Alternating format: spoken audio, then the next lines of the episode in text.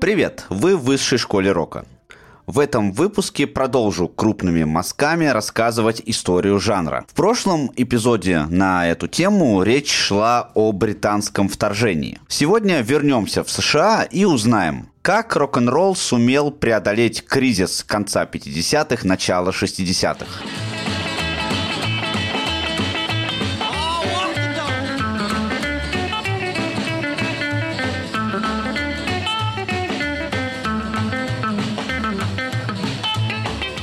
К началу 60-х интерес к рок-н-роллу в Штатах довольно сильно просел. Причиной тому стали перенасыщение музыкального рынка. Рок-н-ролл уже не казался глотком свежего воздуха для молодежи. Череда схода с большой сцены самых ярких представителей жанра. Карл Перкинс и Джин Винсент получили серьезные травмы в автомобильных авариях. Джерри Ли Льюис попал в скандальную историю. Чак Берри угодил в тюрьму. Литл Ричард ударился в религию. Элвис Пресли отправился служить в армию в Германию. А Бадди Холли и Эдди Кокрейн трагически погибли. Прибавьте к этому крупный коррупционный скандал, связанный с платной ротацией на FM-радиостанциях и давление консервативной части общества. Даже на пике популярности в 55-56 годах рок-н-ролл был в основном частью молодежной субкультуры, а в начале 60-х его поклонники уже вступили во взрослую жизнь, и им, мягко говоря, стало не до музыки.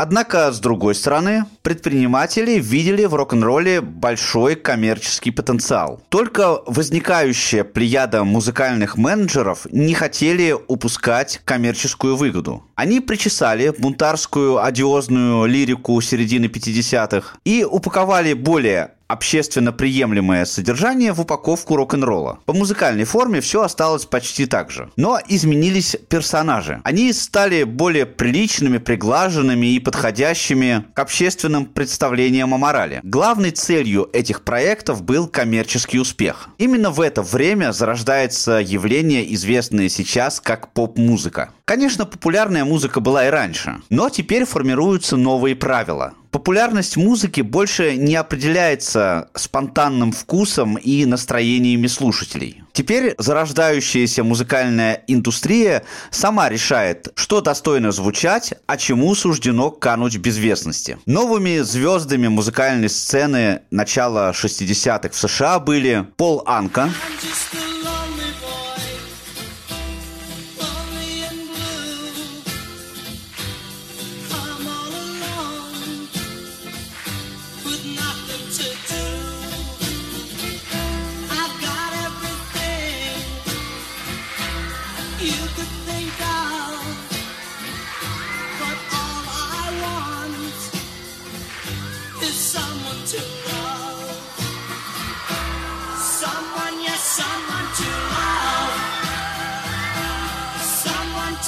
Бобби Райдл.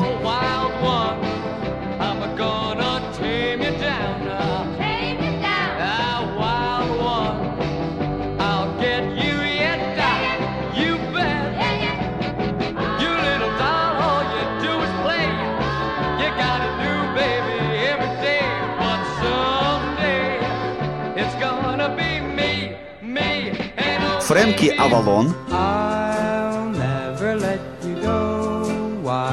Because I love you.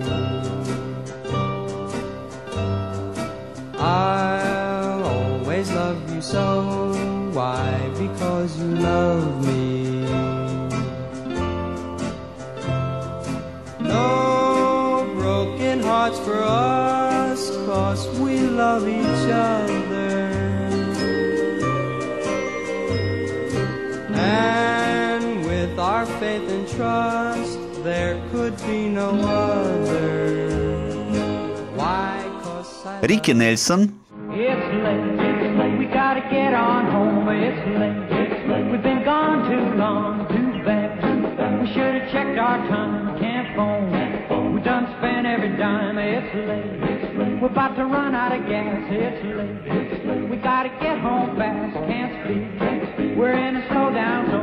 Baby, look at that clock. Why can't it be wrong? If we could have left home at a quarter to nine. Несмотря на схожесть музыкальной формы, это было уже совсем другое искусство. В этих песнях нет вызова, драйва и самобытности рок-н-ролла. В конце концов, по большому счету, эта музыка не несла никакой идеи.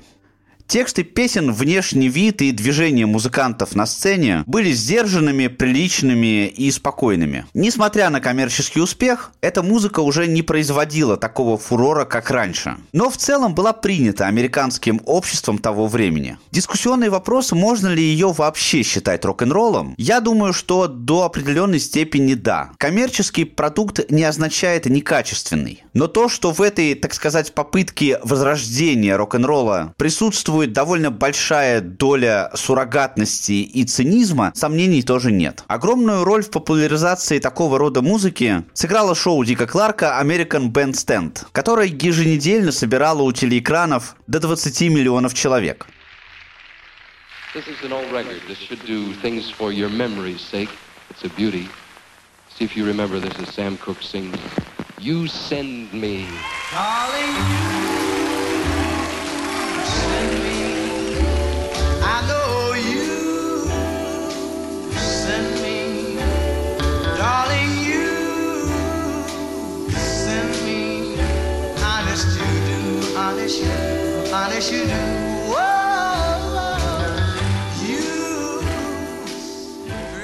Дик Кларк сознательно формировал слащавый приличный образ рок-н-ролла. Но, возможно, более значимым было то, что помимо выступлений музыкантов, в этой программе разучивались новые молодежные танцы. Так, благодаря Дику Кларку стал популярен более демократичный, чем рок-н-ролл твист. Это простой танец, освоить который мог каждый желающий. Это же вам не лезгинка, а твист. Показываю все сначала. Носком правой ноги вы давите окурок. Вот так. Оп, оп, оп, оп, оп, оп, оп. Второй окурок. Второй окурок. Вы давите носком левой ноги. А теперь оба окурка вы давите вместе. Оп, оп, Тогда как для того, чтобы танцевать рок-н-ролл, нужна длительная тренировка и физическая выносливость. Название этому новому народному явлению дала одноименная песня Хэнка Белларда, исполненная чернокожим певцом Чаби Чекером. Он же и продемонстрировал характерные движения в шоу Дика Кларка в 1960 году.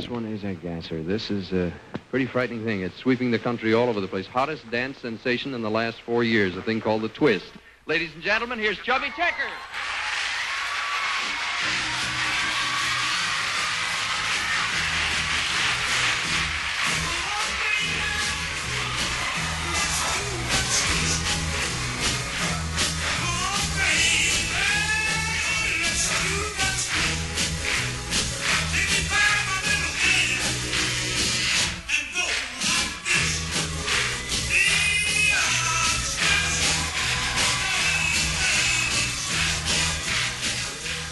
Сам музыкант был одним из лучших и искусных танцоров твиста. Подражая ему, некоторые даже получали травмы и попадали в больницу. После твиста были и другие попытки популяризировать различные стили танца. Но этот успех не превзошел ни один из них. Теперь всеми делами музыкантов занимаются продюсеры, сменившие привычных администраторов. Они ведают всеми делами, начиная от стиля одежды и причесок, вплоть до того, что диктуют какие песни нужно писать и как исполнять. Продюсеры заинтересованы в долговременном успехе. И в музыкальной индустрии фактически исключается элемент случайного восхождения какой-либо группы или исполнителя. В продвижении группы используется не только, собственно, музыкальный материал, но и внешний вид и стиль поведения музыкантов. Раскрутка проходила в несколько этапов. Сначала песня попадала в ротацию на радиостанции. Затем принималось решение о записи сингла, пластинки на которой было по одной песне с каждой стороны. И только потом, если сингл продавался достаточно хорошо, записывалась долгоиграющая пластинка. Для того, чтобы определить, какой сингл или пластинка рынка наиболее популярны, оценивалось количество проданных копий. Для систематизации этих подсчетов и определения продажного потенциала стали использоваться чарты, списки популярных песен и альбомов. Хит-парады существовали и раньше, но теперь они стали инструментами для коммерческих интересов продюсеров и менеджеров. Новые гастроли организовывались только после того, как было продано достаточное количество пластинок, и песни определенного исполнителя достаточно часто попадали в эфир FM-радиостанций по заявкам слушателей. Постепенно музыканты начали попадать в финансовую и моральную зависимость от своих менеджеров. Также изменились стандарты студийного звучания. Появилась плеяда нового типа – профессиональные музыканты. Они только участвовали в студийных сессиях записи. Большое значение для продвижения группы или музыканта стали иметь саунд-продюсеры. Появились различные самобытные концепции создания студийного звука. Одним из первых представителей этого поколения звукорежиссеров был скандально известный Фил Спектор. Он называл свой подход к звукозаписи «Стена звука» и говорил «Я создаю маленькие симфонии для подростков». В общем, музыкальная индустрия окончательно и бесповоротно коммерциализировалась. Финансовый успех стал неотъемлемой частью общественного признания. По сути, ситуация не изменилась и по сей день. 1964 год стал переломным для американской музыкальной сцены. В этом году началось так называемое британское вторжение.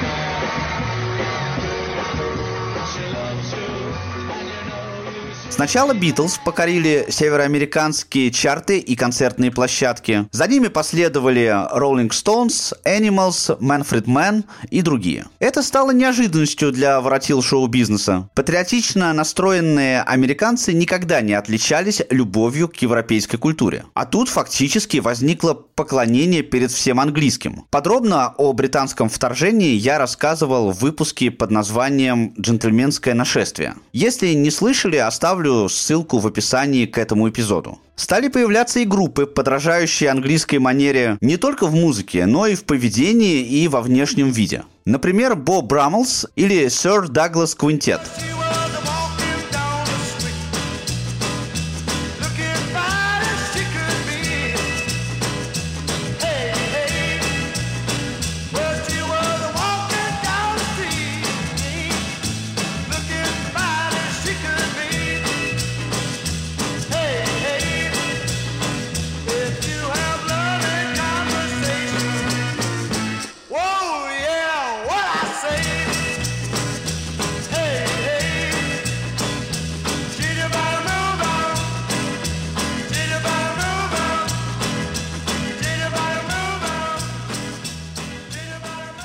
Уже не говоря о том, что признанные метры американской сцены, такие, например, как Элла Фитджеральд и Фрэнк Синатра, включали в свой репертуар песни Битлз.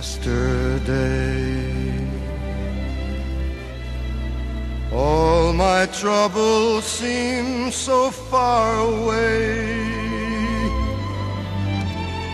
Now it looks as though they're here to stay. Oh, I believe in yesterday. Разумеется, американские промоутеры пытались что-то противопоставить засилию британской музыки.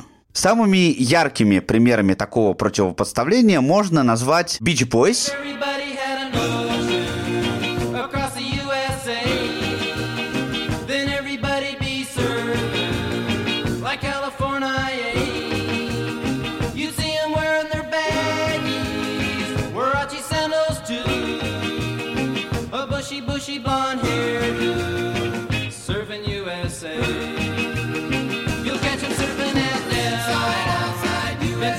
Four Seasons.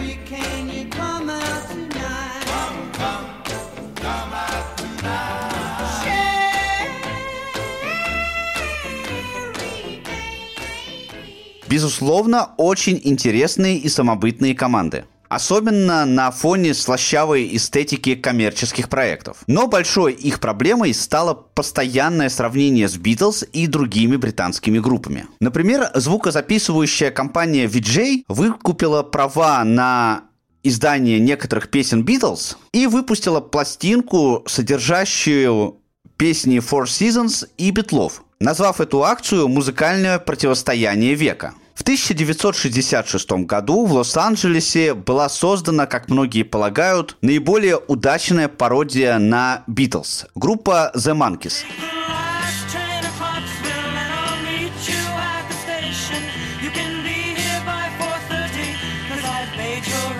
Last train to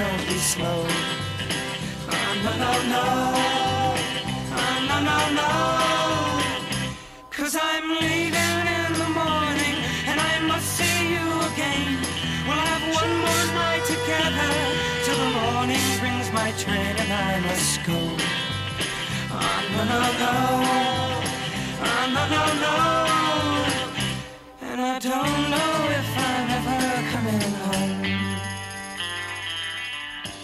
Впрочем, сами группы, конечно, хотели уйти от подобных сравнений. В середине 60-х в США зарождается еще одно самобытное направление – фолк-рок. Это явление возникло на основе городской песенной культуры. Его главными особенностями являются простота аранжировок, часто это просто исполнение под гитару, иногда с использованием простых ударных, часто даже предметов кухонной утвари и губной гармошки, а также социально ориентированные тексты. Фолк-исполнители поют обо всех общественно значимых проблемах. Ущемлении прав, безработице, войне во Вьетнаме и ядерном оружии. Мало какой митинг или общественно-политическое мероприятие теперь обходится без парней и девчонок с гитарами. Эти песни популярны в среде рабочего класса и у студентов. Самыми яркими представителями первой волны фолка в Соединенных Штатах можно назвать Вуди Гатри,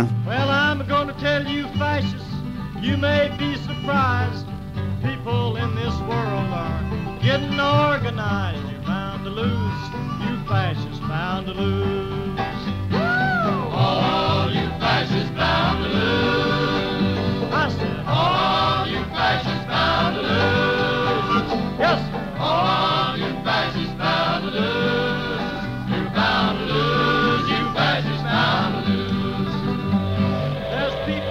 Гарри Белофонте, Sad to say I'm on my way. Won't be back for many a day. My heart is down, my head is turning around. I had to leave a little girl in Kingston town. Sad to say I'm on my way. Won't be back for many a day. My heart is down, my head is turning around. I had to leave a little girl in Kingston town. Джоан Байес,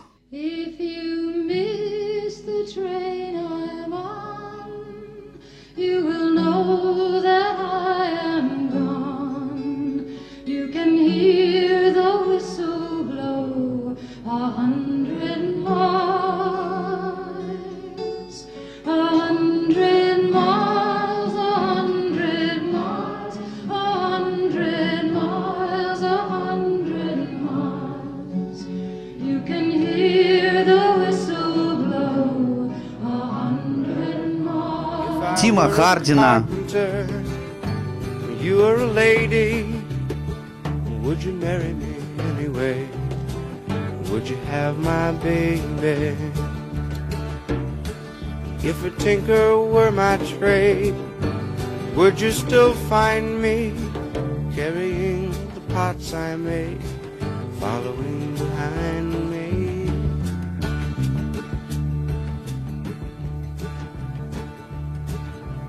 Save my love for sorrow, save my love for lonely.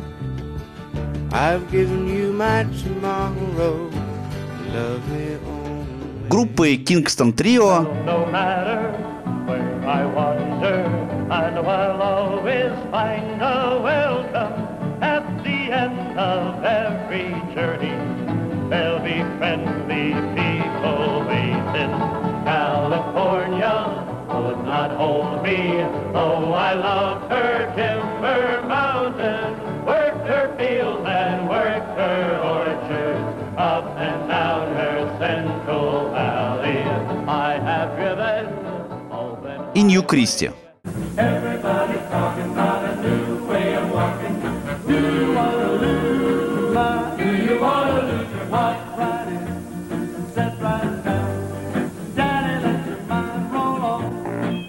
Несмотря на народную любовь, большинство этих исполнителей не попадают в американские чарты. Ключевыми фигурами для формирования фолк-рока были Боб Дилан, Bad news, came to me where I sleep. Turn, turn, turn again. Saying one of your friends is in trouble deep. Turn, turn to the rain and the wind. E of Birds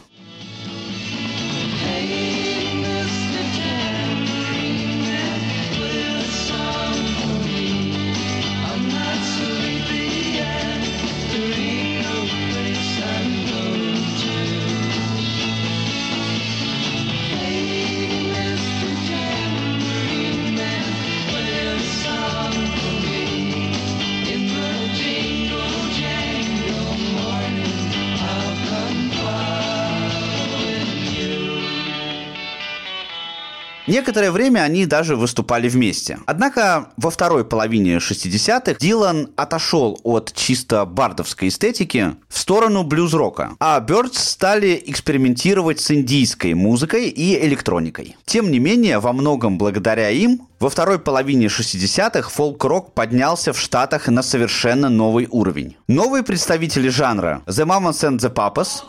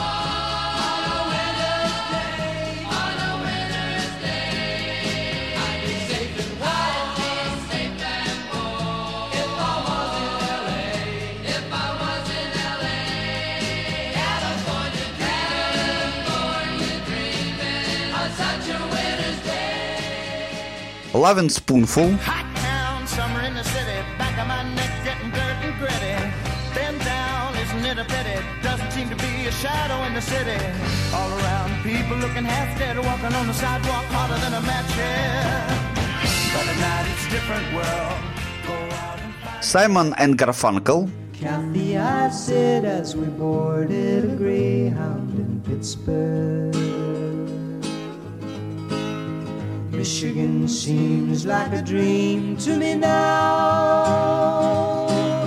It took me four days to hitchhike from Saginaw. I've come to look for America. Laughing on the bus, playing games with the faces.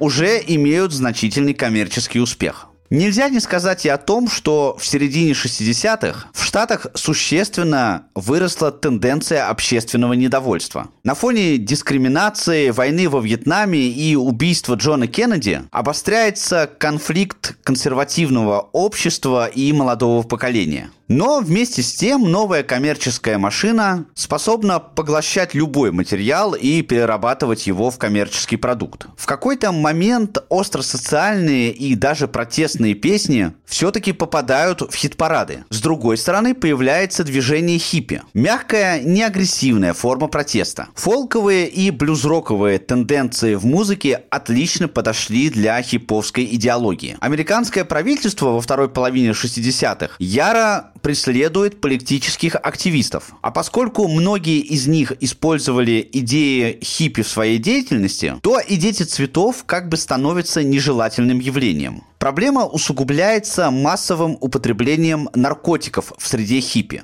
Причем надо отметить, что позиция государства в этом отношении еще не слишком четкая. Марихуана в 60-х еще не запрещена. Кроме того, появляются и активно распространяются новые химические препараты, известные как ЛСД, и являющиеся мощными галлюциногенами. И государственные институты не сразу приходят к тому, чтобы запретить их. Многие музыканты также поддаются влиянию идей хиппи и соответствующих атрибутов. В музыке и текстах начинают прослеживаться не только идеологические посылы, но и последствия расширения сознания. Происходят случаи совместного употребления ЛСД музыкантами и зрителями во время концертов. Известный писатель Кен Кизи организовал ряд экспериментов по спонтанному музицированию с использованием психоделических, шумовых и световых эффектов и употреблением ЛСД. В таких мероприятиях принимали участие, например, Grateful Dead и Jefferson Airplane.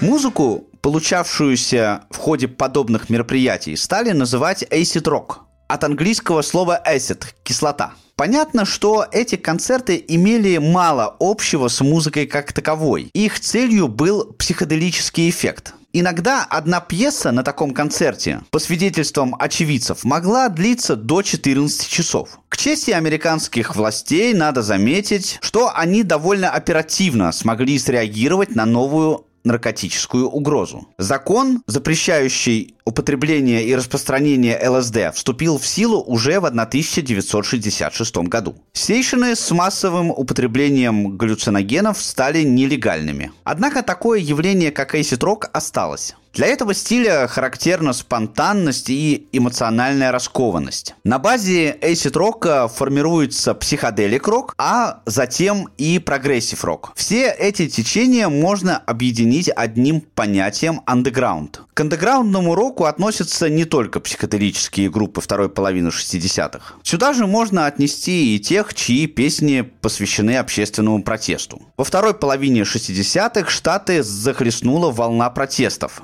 И большая часть музыкантов стали голосом этих движений. Своя андеграундная сцена была и в Англии. К ней можно отнести Soft Machine,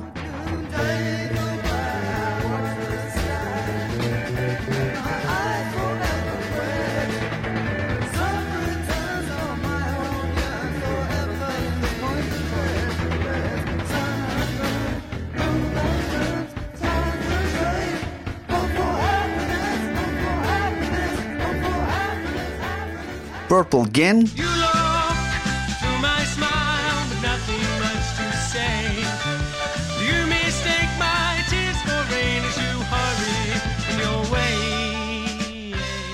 и, конечно, ранних Pink Floyd.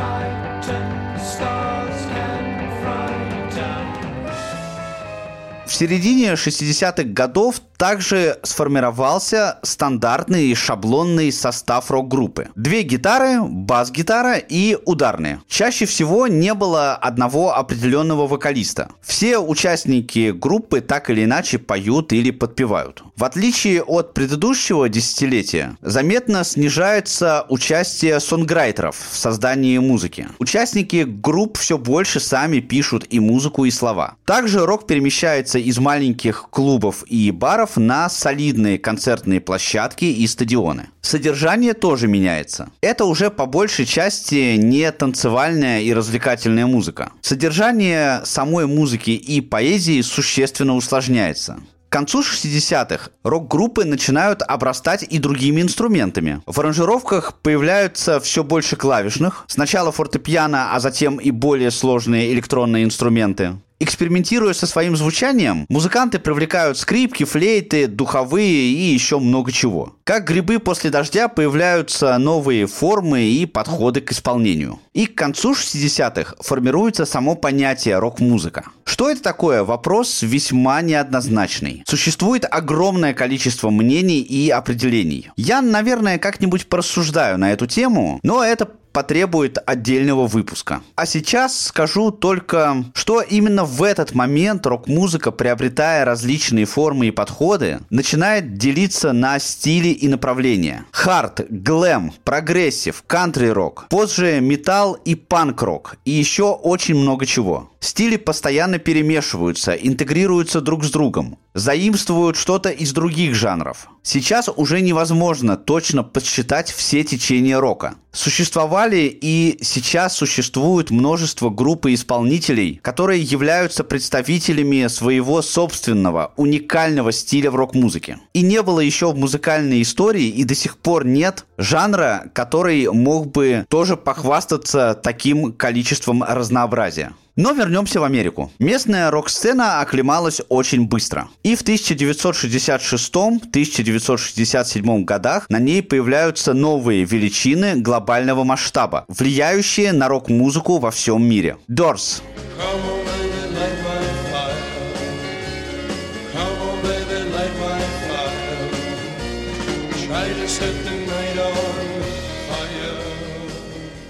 Come on,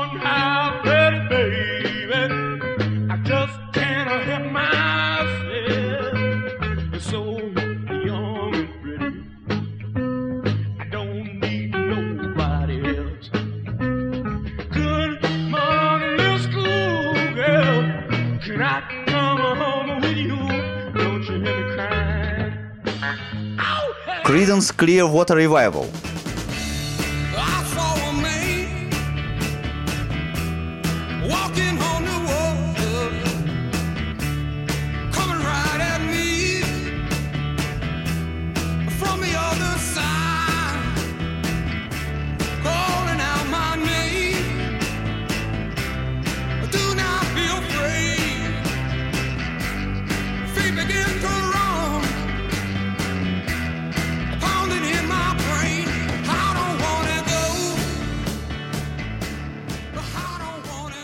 Джимми Хендрикс.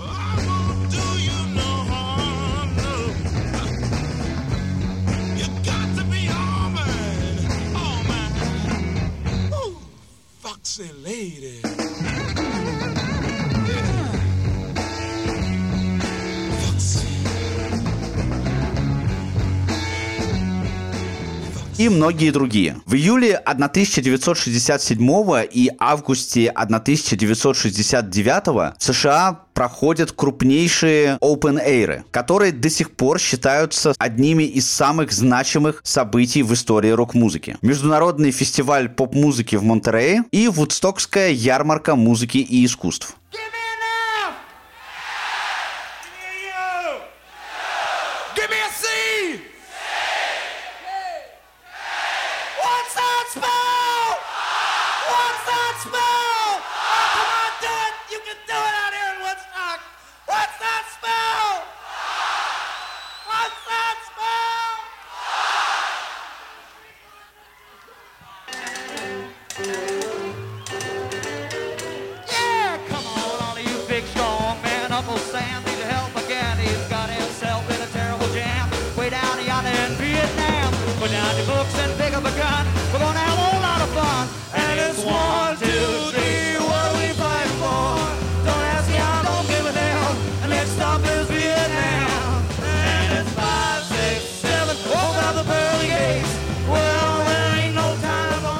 что примечательно, на Вудстоке только The Who представляли Англию. Все остальные музыканты были американскими. Однако, начиная с конца 60-х, уже сложно говорить об американском и британском роке как о разных ветвях его развития. Хотя и там, и там продолжают возникать новые уникальные тенденции, которые, впрочем, довольно быстро подхватываются по другую сторону океана. Все это уже часть глобальной рок-культуры, о которой и продолжим говорить в следующих выпусках. Подпишитесь на подкаст, чтобы ничего не пропустить. Это можно сделать на любой подкаст-платформе. Поддержать мою работу можно на платформе Boosty, а узнать о других проектах и не только в телеграм-канале. Ссылки есть в описании к этому выпуску. Слушайте хорошую музыку, она делает нас лучше. Мир вам! Услышимся!